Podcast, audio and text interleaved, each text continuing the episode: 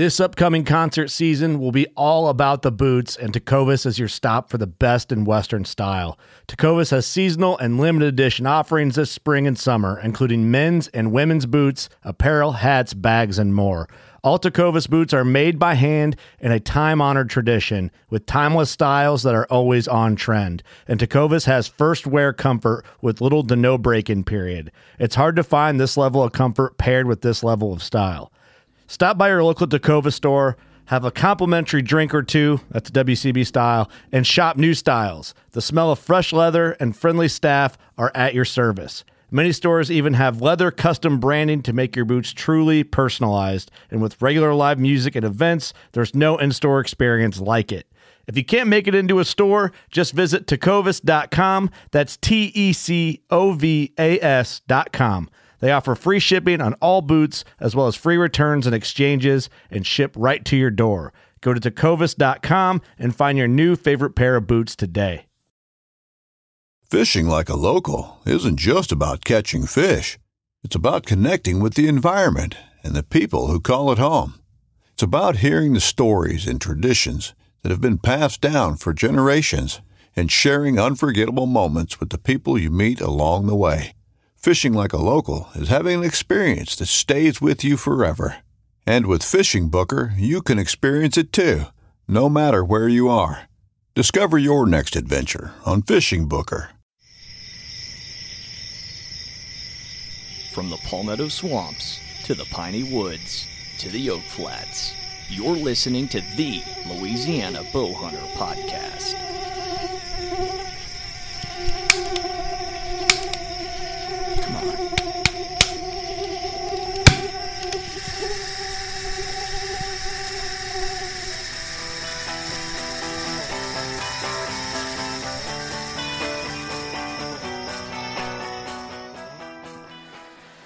Episode fifty-four of the Louisiana Bowhunter Podcast, and we are coming to you live on location, but two different locations. I am in Missouri, hunting at Harris Outfitters, and Kyler is in his redneck R V parked somewhere on the side of the road in Illinois.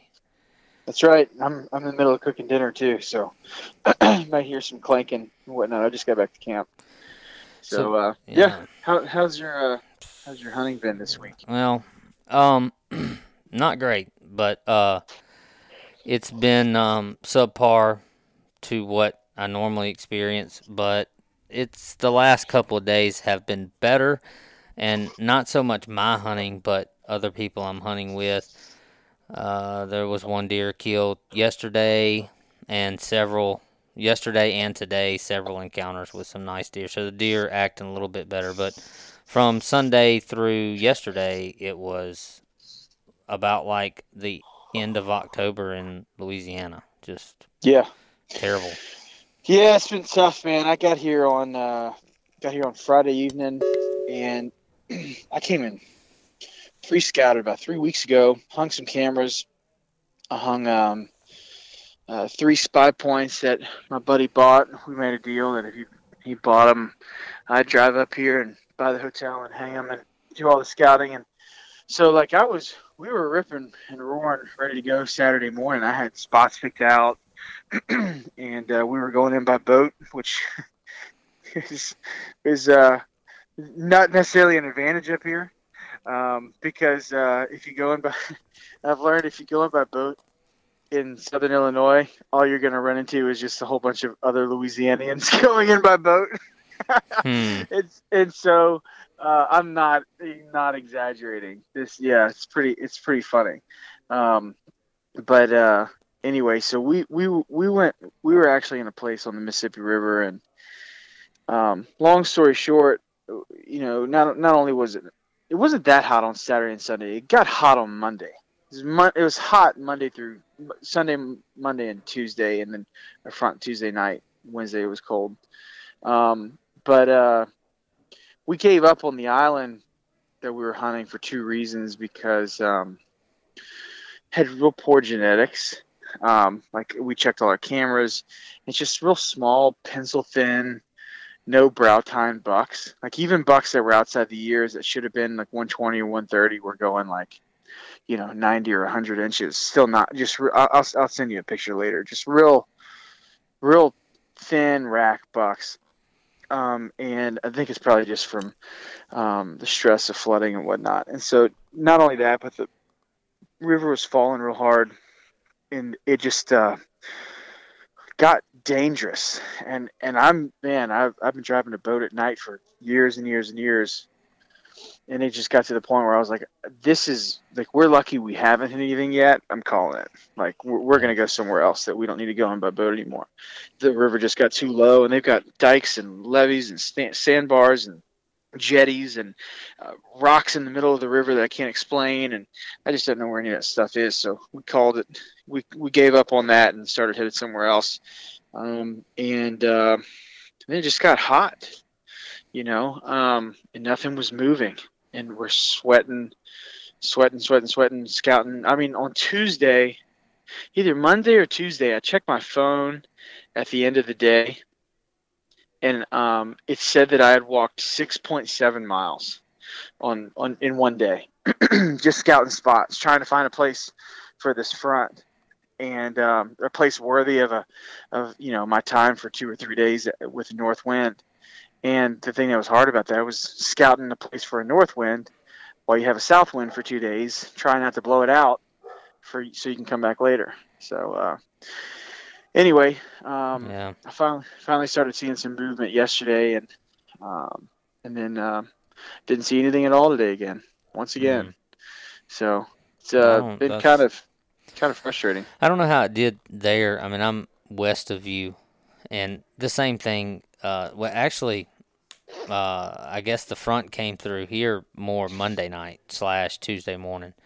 Yeah, how, how you're in northwest? West, yeah, I'm Illinois? right, right there, Missouri, in Missouri, right in the corner, uh, close to the Nebraska. Kansas and Nebraska are within ten, fifteen miles of me. I'm right up in that corner, uh-huh. um, a little bit south of the Iowa border, but uh, right along the Missouri River. And um, so the front that you're talking about.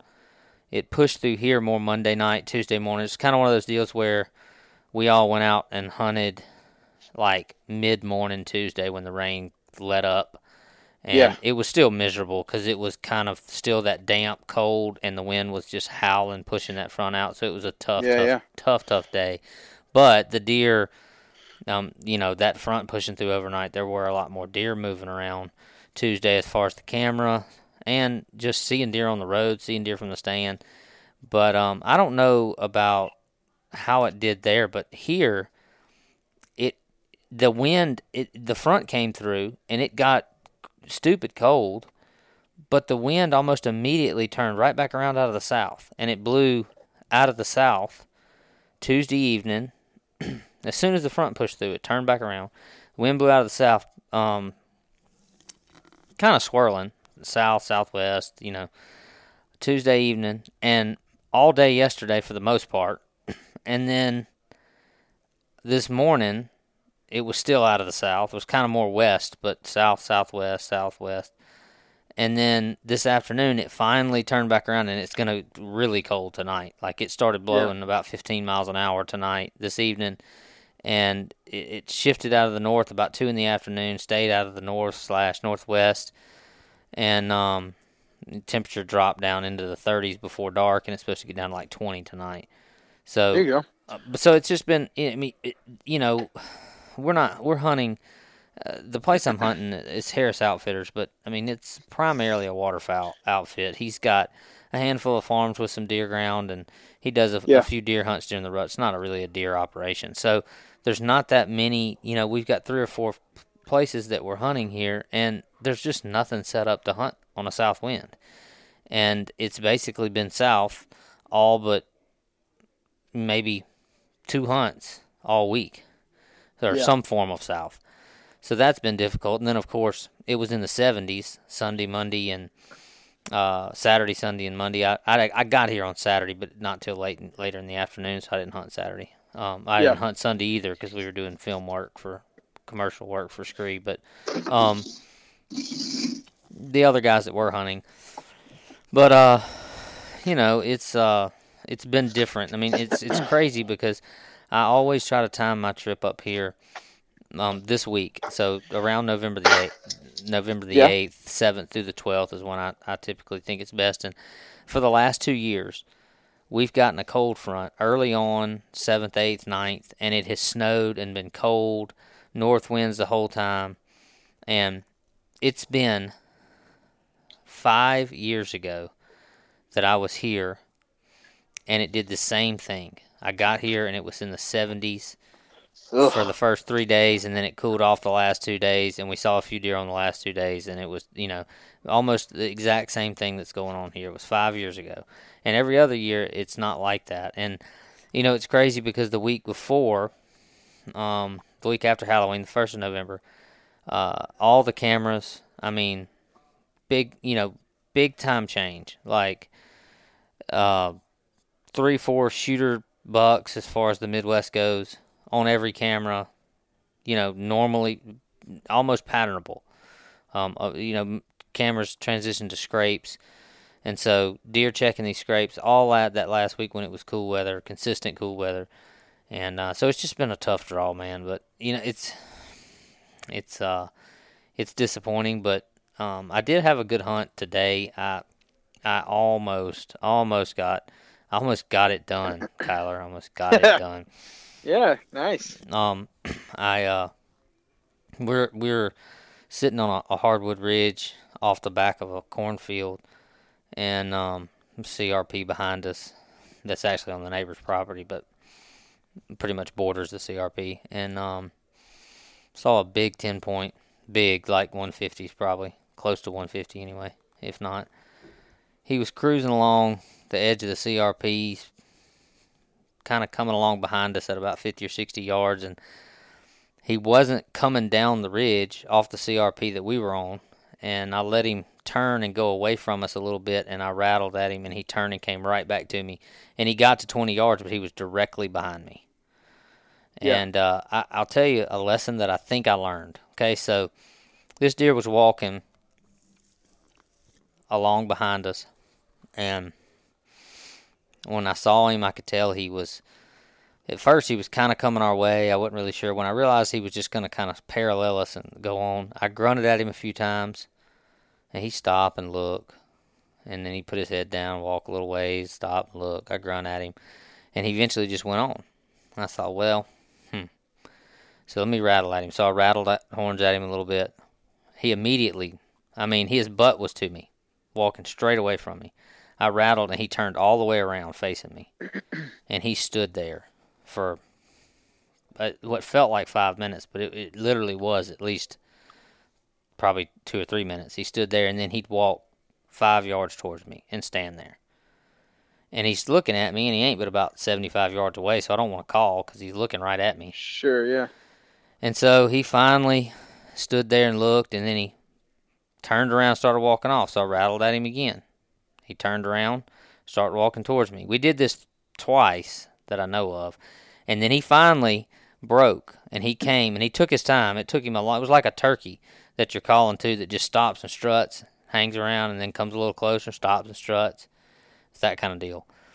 And he finally got all the way to about twenty-five yards behind us, but he could just see down the ridge, and he couldn't see anything. So he turned around, he went back up into the C R P, and he stopped, and I start, tried to rattle at him again. And he stopped and just tore a tree up and made a big scrape and went off into the C R P. And I thought, well, he just gave up. He didn't see anything. Well, then he pops out again, and he's, it's like he's circling us. Well, trying to get downwind. Yeah. And he was. He was just about to get downwind. And here's the lesson I learned. In hindsight, I feel like that deer was circling me. And the way he was going, it's hard to explain, but he was on another little finger ridge across a dip from me, about eighty yards, and I think he was fixing to drop down and pop up in front of me. I think he was making a full circle around me, and he was going to pop down into that drain and come up in front of me. And when he, when I saw him, it surprised me, because I had just kind of turned around, sat back down, and thought, well, he's cruising around, maybe he'll come back through here. And then when I saw him, I immediately called at him. And he stopped. And when he stopped, he wasn't downwind of me, but he was in that cone, you know. Yeah. And I stopped him, and he was on a walk. I mean, he was walking like he was on a dead walk. And I called at him and stopped him, and he stood there long enough that I could see him smelling. You know, just smelling the air, smelling, smelling, smelling. And he turned around and went back, and he, we never saw him again. And I think, I really do think that deer was going to circle us and come in from the other way.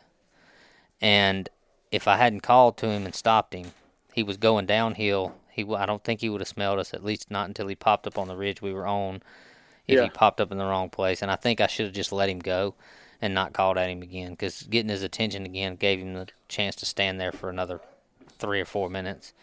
Yeah. And um, but but that is, I was telling my cameraman was in the tree with me. It was, after it was all over, I was, this is a it's just a hard thing to do. It's hard it's hard to know because when they're it's so different when you hunt up here as opposed to back home, because not only is it a visible thing, you can see so much better. But yeah. the deer respond, and when you call at a deer and he responds every time you call at him, it's really hard to not keep doing it, because you think, okay, the next time he's gonna make, he's gonna take that extra fifteen yards. Yeah, he's gonna come in, yeah. But well, it didn't. I, so y'all are hunting uh, field edge or or fingerlings? Yeah, it's well woods. Yeah, well, we hunted. Um, today we're hunting. It's a big cut cornfield. Uh, it's a farm that's mostly corn, and it's got big woods all along behind it, and the neighbor's property behind it is, is a lot of... So it's a pretty big chunk of woods we were back on the backside of, and probably one hundred yards off the, off the corn. Um, mm, the other... We, we hunted another uh, stand that was... Yesterday afternoon, I actually saw a, a shooter buck there, too, but just came by me at like fifty yards, but he was just on a mission, just never stopped. Mm-hmm. Um, but yeah, for the most part, this is big ag country. We hunted a ditch row where we were getting pictures of a deer. I actually saw the deer uh, Monday afternoon with a doe on that fence. And this is, I mean, we're sitting in a in a tree stand on a ditch row that's not fifty yards wide, and it snakes all down through the countryside. But it's just wide open, hilly cornfields and bean fields all around, you know. Yeah. So yeah, it's a lot of ag, a lot of ag, small woodlots, fingers, ditches. Stuff like that. I've got, I know a lot of people hunting up here and up, even up where you are. And, um, I, uh, obviously I wouldn't really give up any, any information on where they're hunting or how they're hunting or anything like that. But, um, I can tell you that they are having a totally different experience than I am. Um, I have quite literally seen one deer on stand. I've been here since Saturday. Today's Thursday. Thursday. Okay. Um, so I've been hunting for six days, uh, which, you know, it's twelve mornings and evenings, but we scouted half a day on Monday. So I've made eleven hunts now. eleven hunts. I mean, I haven't, I haven't been doing the all day thing. Today I did the all day thing. Um, uh, and I did it mostly yesterday. I took about an hour break and, and, and moved, but, um, I saw a little seven point last night, which I put up on um, the Instagram story of, you know, would you shoot this or eat tag soup? And uh, I think it was like seventy-nine percent of people said that they would shoot it. And and I got a couple of messages. I got a couple of text messages from people that saw that, that you know, that, that high percentage of like, shoot that, you know, mm-hmm. and they were like, this is why we can't have nice things. Yeah. Because it was like, I wouldn't even, I honestly, I probably wouldn't even shoot him in Louisiana. If I was on public land, I would. If I was on private land, no way. He's going to be a big deer one day. Yeah. Um, and, uh, it, and this deer came out of a bedding area that, um, uh, I, I didn't know I was set up by it. Um, because I was set up at a pinch point between a creek, a piece of ag, and um marsh. Like there was a almost like a shelf, like a an aisle of woods, if you want to call it that, between the creek and the marsh, and then had ag behind the creek, and um and then big woods all around that. And he came out at three thirty yesterday afternoon, fed on acorns in front of me for about fifteen minutes, and um honestly looked, he he, he just he acted just like it was a regular feeding pattern, like it would be in Louisiana or anywhere anywhere else. And um, he got he started to kind of pass me on my right when he got behind some thick stuff. I grunted at him, and he went into some river cane and tore that up. He, he, like he didn't he didn't hit a tree. He just went into like a pile of river cane and just started lightly, you know, raking his his antlers into it. And then he went out um, behind me to a creek, straight downwind, straight downwind for ten minutes. And um, he was uh, rubbing on a, a small little sapling behind me. And um, when I say he was straight downwind, I mean, like, I checked my wind three or four times, and it was like, I've got one of those little, uh, those little, I don't know what it is, little squirt bottles where you mm-hmm. pop the top on it, and it's like, you know, talc, talc or something like that, yeah. or powder inside of it. Puffer. And, and I, yeah, it just puffs up. And, and I'm telling you, I could watch, I could watch the powder go straight to, straight to the deer. Um, and, um, it wasn't until I grunted at him a couple more times that he kind of figured something wasn't right. And he, he kind of eased off, but, um, that's been my own first and only encounter since I've been up here. Um, you know, I came up here last year and hunted private, um, uh, up near Effingham, which is about, I don't know, two hours northeast of where I am now. And, uh, I passed on a much better deer than this. If I saw the same deer I passed last year right now, he'd be dead. Um, and uh, I shot two does last year. I don't need to shoot any does this year, so I'm not planning on shooting one. But it's just, uh, um, I don't know. It, it's really odd. The people that I know that are not hunting far from me at all, very close by, are seeing deer semi-regularly. Um, I think they're hunting thicker stuff than I am. Um, and um, they're getting decent encounters, but it's been slow. They're seeing one deer a day, two deer, uh, you know, one yeah. in the morning, one in the afternoon type of stuff. Um, a little bit of cruising, but it's not wide open here yet is my thing. Um, that, that's the, that's the thing that kind of bothers me is, you know, you hear about, you, you plan a trip based on dates, based on the consistency and the predictability, if you will, of the Midwest rut. And then you get eighty degree temps, seventy-eight degree temps for four or five days. And I, it makes you wonder, would that have shut it down? I'm sorry, did that shut it down, or would it be wide open right now if it stayed cold the whole time like it was last year? You don't think maybe, maybe they're locked down? I, I, I do. I personally do think they're on, on lockdown. And then I ask people that are not hunting far from me, and they're seeing deer cruising. They're seeing, uh, you know, adobe and trail. Yeah. Well, I, it feels like I'm not seeing anything in the fields. I'm not seeing anything at night driving out. I'm not seeing anything at all anywhere except for that one. I mean, nowhere except for that buck last night. That's yeah. all. It's, it's, it's real sporadic here. Like, it's at that point kind of in the middle where they're in and out of a lockdown. You know, there's, yeah. uh, I guess the best way to say it is like there's burst of activity. You know, like this evening it seemed to be, and yesterday evening, but this morning it was dead. Um, and, and, and, you know, the, the warm weather, I, I think it, it just kind of throws everything for a loop. When you, when you have such inconsistent, and I don't know about there, but here it's so windy. Like it's, we've had yesterday afternoon and most of the day today, it was decent. The rest of the time, mm-hmm. it has been like twenty plus and gusting thirties oh, the wow, whole man. time. Like, I mean, just almost to the point where you just want to get in the truck and leave. Like the wind is so bad you can't do anything. It's just, it's, it's horrible.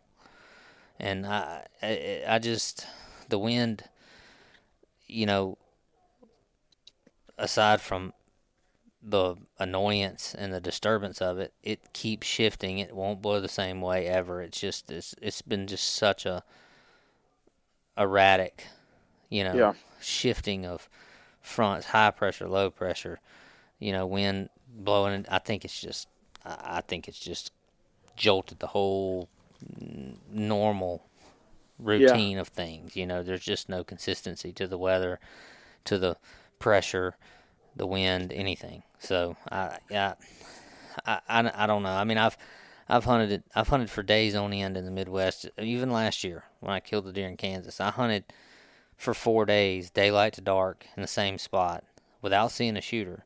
Well, let me take that back. Without seeing a shooter close to me, I, I, I was seeing mm-hmm. some far off in another field. But yeah, it's you do have to qualify that statement here. You know, uh, I'll ask people, "Hey, did you see anything?" Like, "Yeah, I saw seven deer," and I'm like, "Man, that's a lot. That sounds like a good hunt." Yeah, they are six hundred yards. Yeah. Like, so okay, but but you know, count. But even then, I, I we were talking about this. Uh, yesterday, we talked about it numerous times actually this week, is even that it's easier to do that when I'm seeing deer constantly. It's just not what I want to shoot.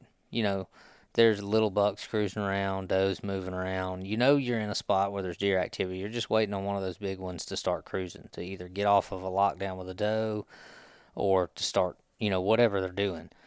But when you're, you know, seeing one deer a hunt, you... you It's and you can see that far, so it's not like you're looking at a little small area and there sure. could be deer moving around. And you're just not seeing them. I mean, there's, you know, for one of the places that I spent uh, half two half days, you know, I could see there wasn't a deer anywhere around where I was, or I could have seen it, you know. And we seen one or two deer, you know, in what basically a, a, a, what basically comes to an entire day. I, I spent.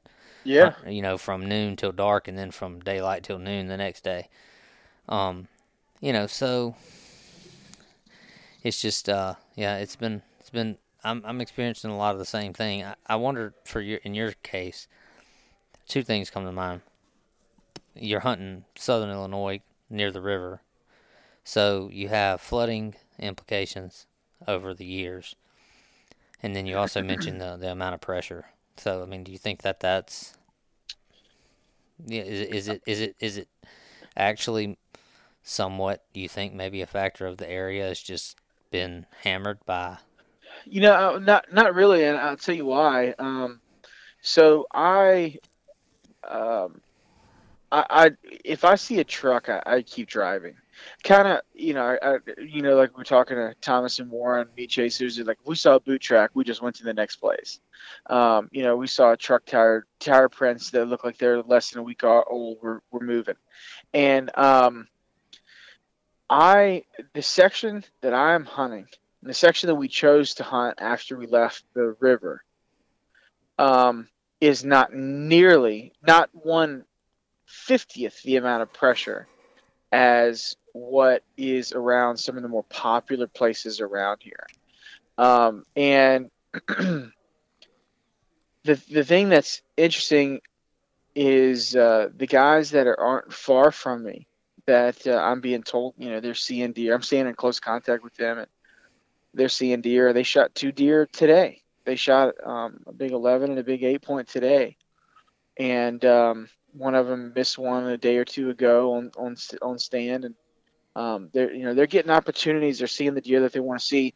They are not far from me as the crow flies, and I haven't. I, I, I know roughly where they are, um, and I've and you know I know how many of them there are, and so I'm I have no interest in going near where they are. Even they could have they could have two hundred inch deer on uh, you know in that area.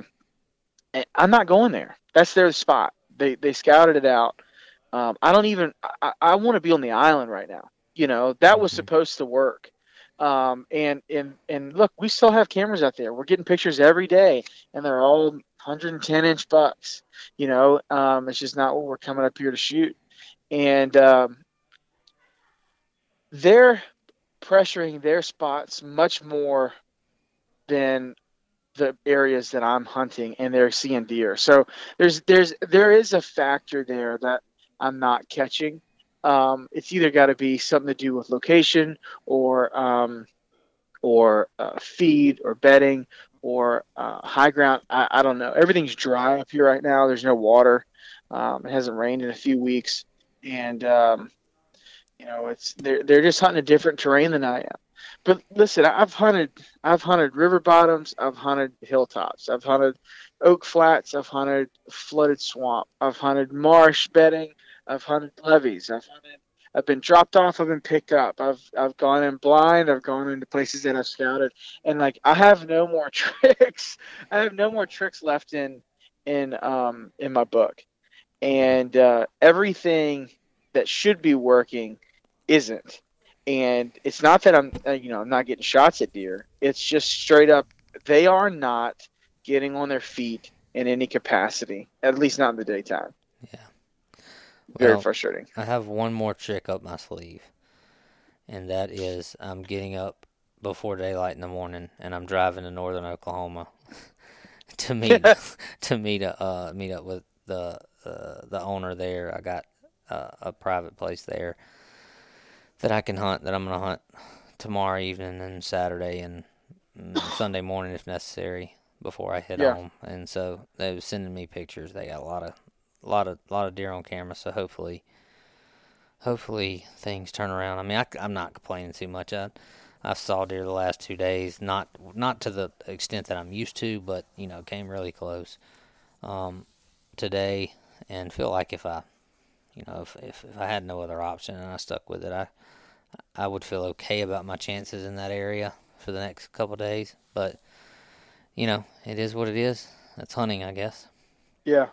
Well, we're we're uh, I've got one more hunt left. I'm hunting Friday morning.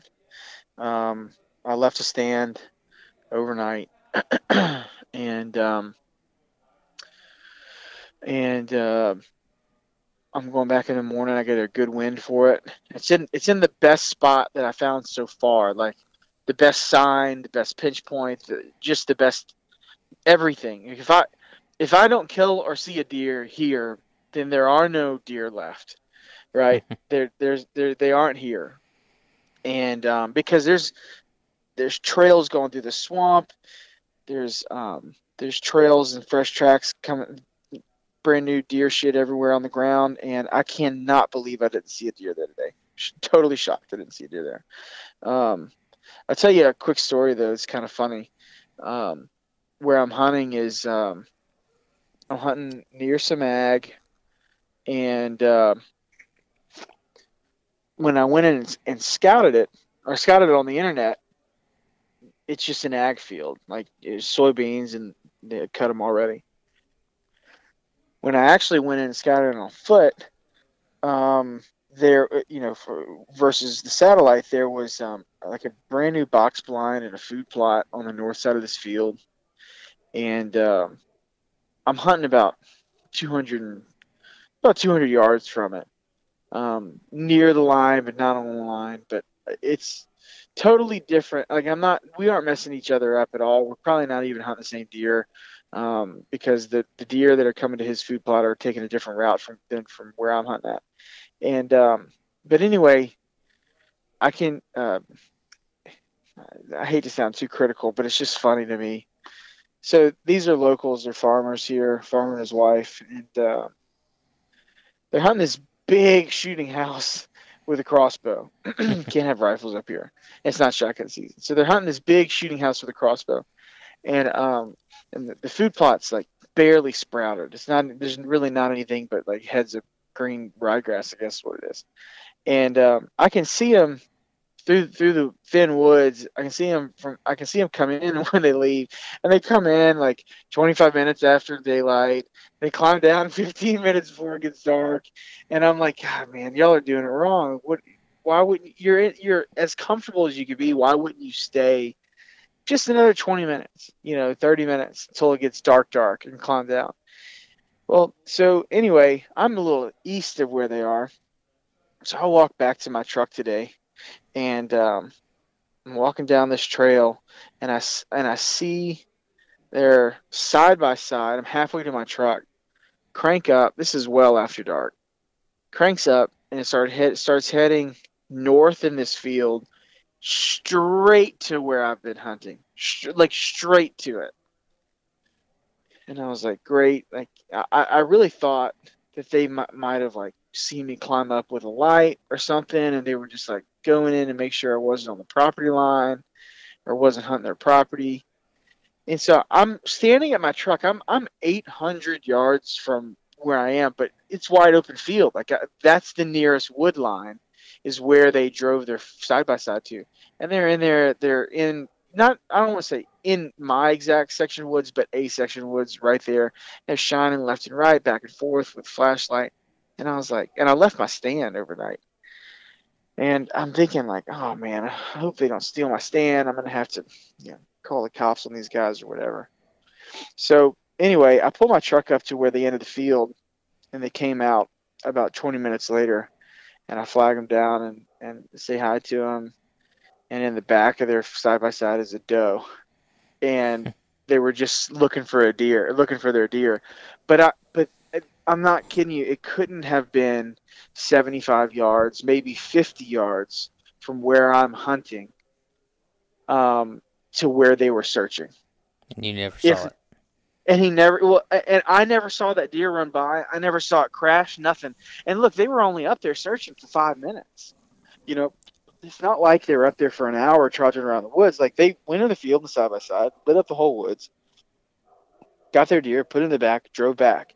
And I, I was, I stuck around because I was concerned that they were, you know, stealing my stand, or, or maybe they had seen me in a headlight and they were going to try and, I don't know what I was thinking, but um, anyway, they had just killed a deer and yeah, taken it back to clean it, which was made, made me feel better, but I don't know. Who knows what that'll do for me tomorrow? It's not, you can't, you can't see any fewer than zero deer, you know?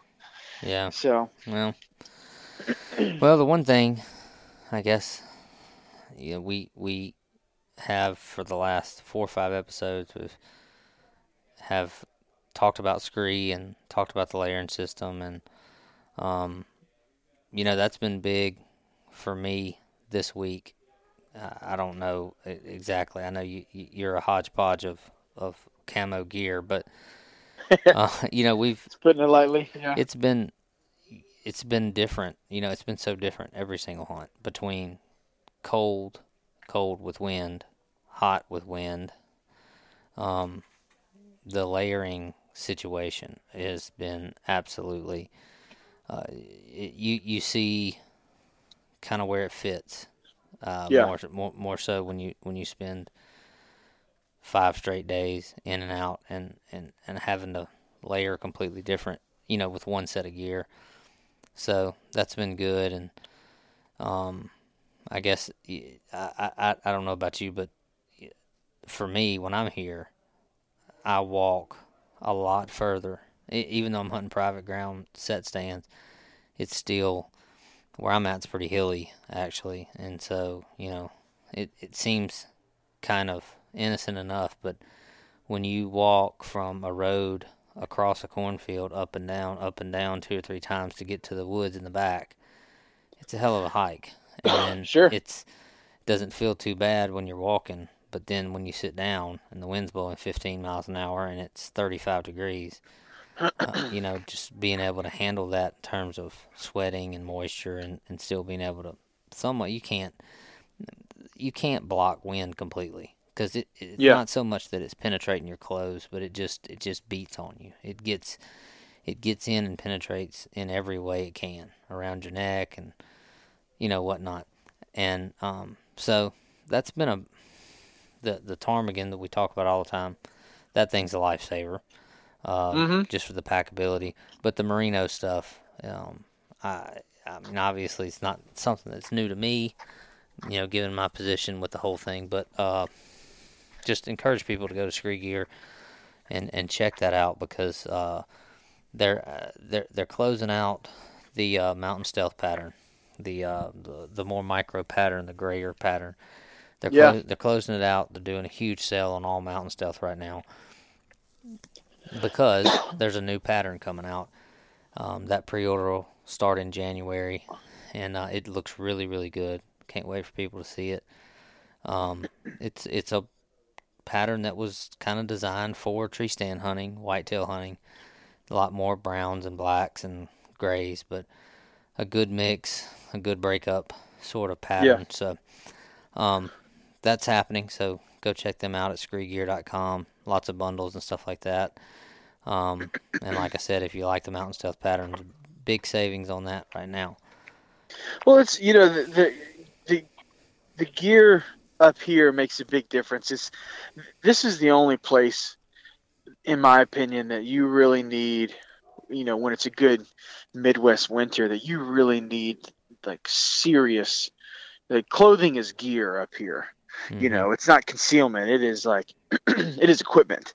Um, and for me, and I've got all these different camouflages and whatnot. It's not necessarily because I'm just, you know, trying to look like the Clampets of camouflage over here. I just, I, I have a problem. I buy, I buy a piece that solves it. I have another problem. I buy a piece that solves it, and not none of it matches.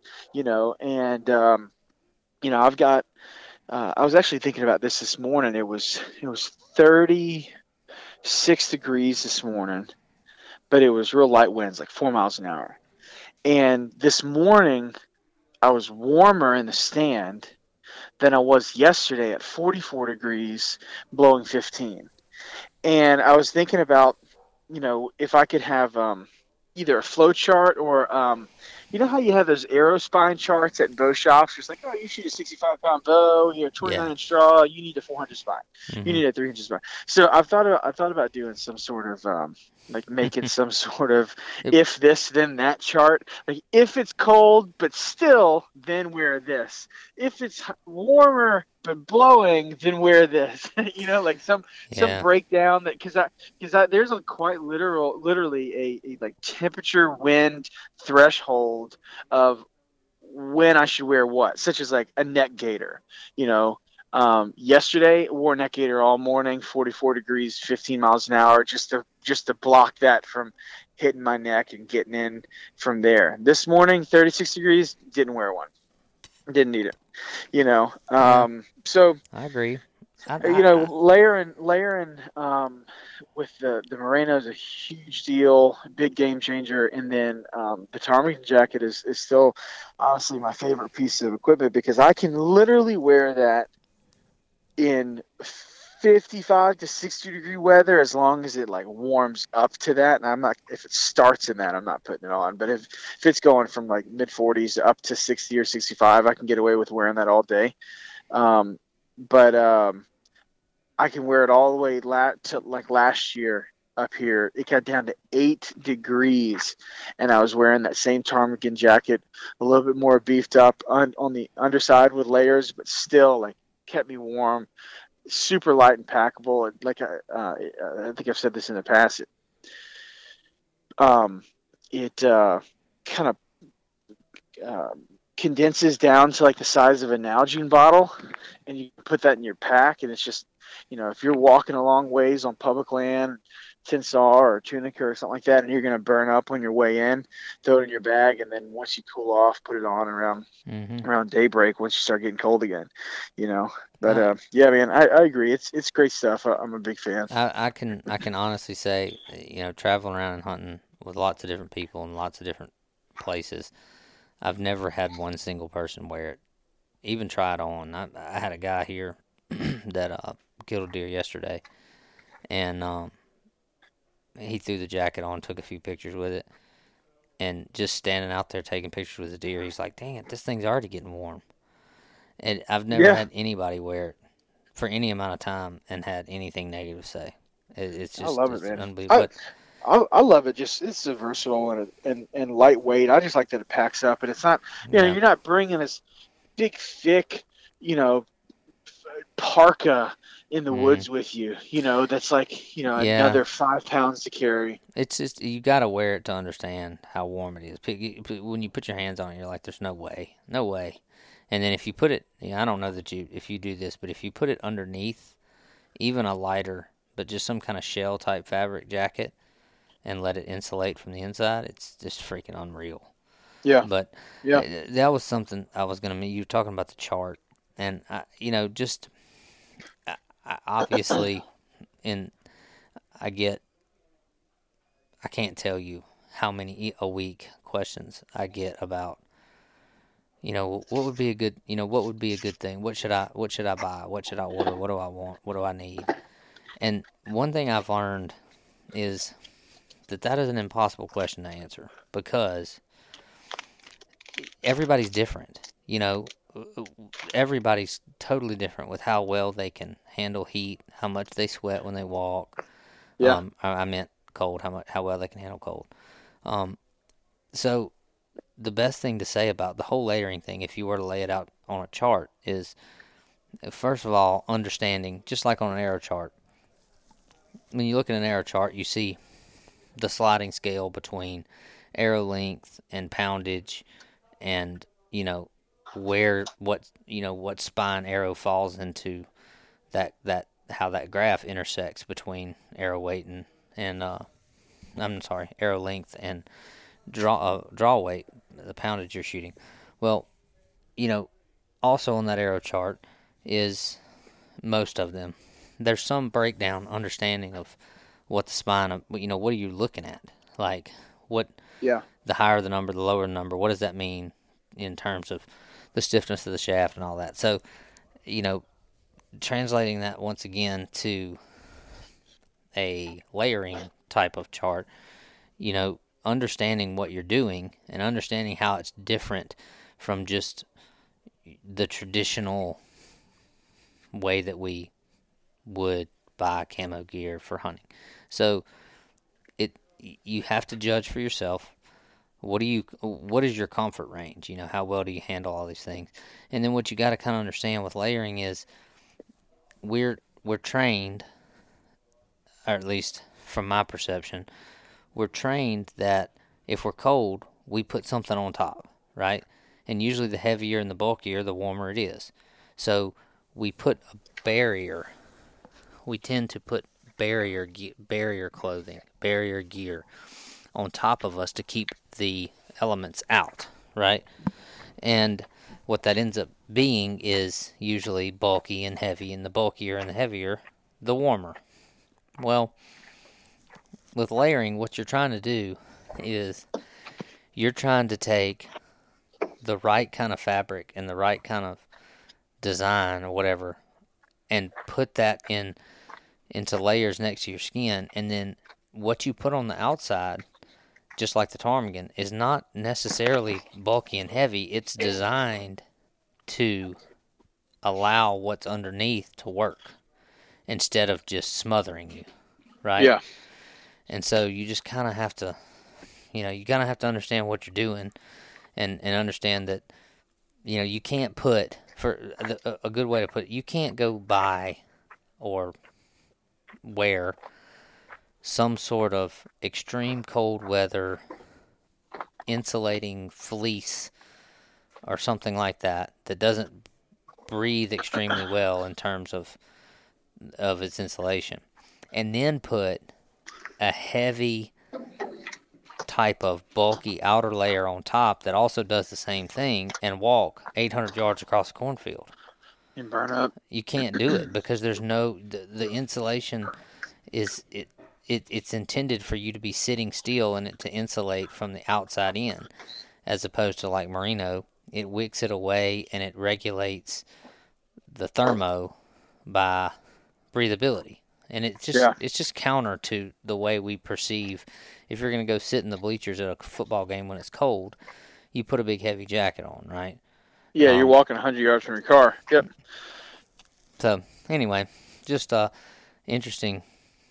Kind of, I'm always reminded, uh, you know, when I do this, because to your point, at home, we I know you hunt a lot of public land and you still are very mobile, and a lot of people are, but a lot of people at the same time, they get off the four, they get out of their truck, and they walk a couple hundred yards to a stand, yep. and then walk back to the truck, and so it's it's not always as evident. It's very evident in the Midwest. So if uh, first of all, even though this has not been an extremely encouraging podcast in terms of the success we're having this year. Overall, it's definitely, if you love to hunt, especially if you love to bow hunt, um, it's it's just, it's a different kind of hunting than what we get back home, and you should definitely find a way, whether that's going to an outfitter or sure. going with some buddies to, to, to public land, just experience it. Just a, a visible rut. Hopefully you don't have a week like we're having. Hopefully you catch it better better than we are, but um, well I, I I intentionally um kind of broken away from my my hunting tactics back home this week. I, you know, I, I would say a good way to put it is um, back home, all I do is hunt man coverage. Um, I hunt uh, pretty much one one spot. The deer can come one, maybe two ways. And I'm hunting pinch points and funnels, hunting feed trees. I'm either hunting a travel route or a destination. That's it. And um, up here, I've I started out intentionally trying to um, hunt more like man uh, zone coverage, you know, covering a larger area.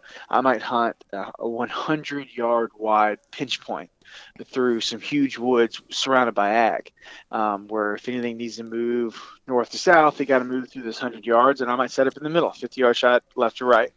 And um, that hasn't that hasn't worked for me right now, not because the deer never go through there. I just think they're in a different phase um, than uh, place other places where people are hunting in the state or the Midwest.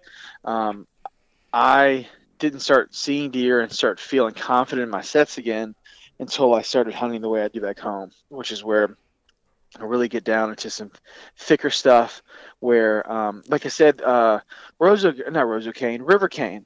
That buck that I saw yesterday was um, in River Cane uh, eating under an oak tree, and he I watched him for fifteen minutes in front of me and never even looked up, never turned around. He just kept trying to find the next acorn.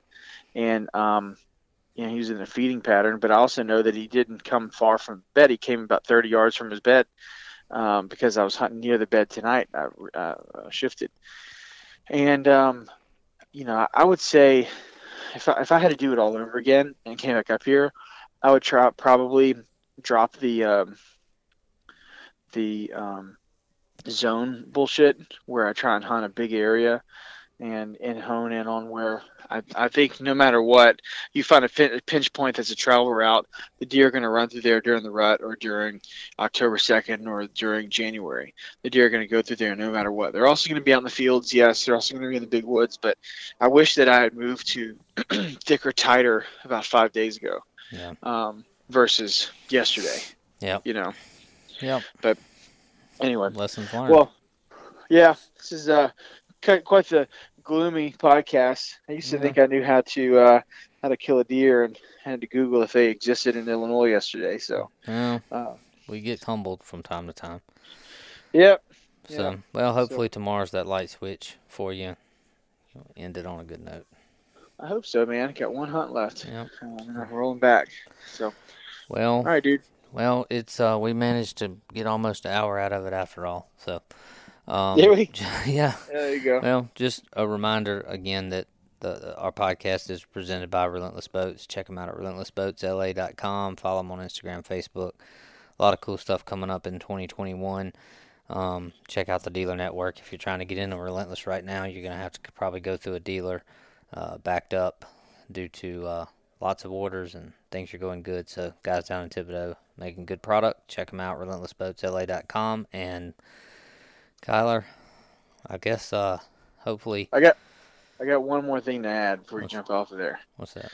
So I've got uh, I just got in at the beginning of this week um, the remainder of Louisiana Bowhunter merchandise this year. I'm sure some, some people have probably been wondering where that is and why I haven't why I haven't been pushing it much. Uh, been waiting on the shirts to be made for a few weeks now. Um, I think I ordered uh, ooh, between a couple of different designs, like twenty-five hundred shirts. Got a lot of them. Um, really cool designs coming out this year. Uh, we got some Peppergrass shirts that look like the old Doctor Pepper logo that I'm pretty pumped about. Cool. Um, we got uh, some W M A series shirts. We got some the new Blood Spatter logo coming out. And then we've got a ton of really badass hats this year also, um, new decals, things like that. So uh, be, be looking for a, a merchandise drop. Probably next week, everything will be on the website with all the product photos and everything uploaded, pricing and everything available. I know we're already getting, like, if, if anybody's around Lafayette, Lafayette Shooters carries a ton of our stuff, right? It's like one of the first things you see when you walk in the door, big Louisiana Bowhunter rack. Um, they're fully stocked now. They, they're the first ones to get any of this stuff. Um, they, they got uh, they, they got shirts and hoodies before I've even put my hands on them because they arrived um, before while I was up here. I haven't even seen this stuff in person yet. So um, anyway, big merchandise drop coming next week. It's gonna be good. Uh, gonna be some cool stuff just in time for Christmas. Cool. Check it out. So, all right, buddy. All right, man. Be safe. Good luck in Oklahoma. All right, bud. Later. See ya. Thank you for listening to this week's episode of the Louisiana Bowhunter Podcast. If you have anybody you'd like to hear on the show, reach out to us at info at louisiana bowhunter dot com. And if you want to help support Louisiana Bowhunter, go by your local archery shop and pick up some merchandise. If you don't have any at your local shop, let us know and we'll reach out to them. Or pick up your gear at louisiana bowhunter dot com and we'll ship it out to you same day. See you next week.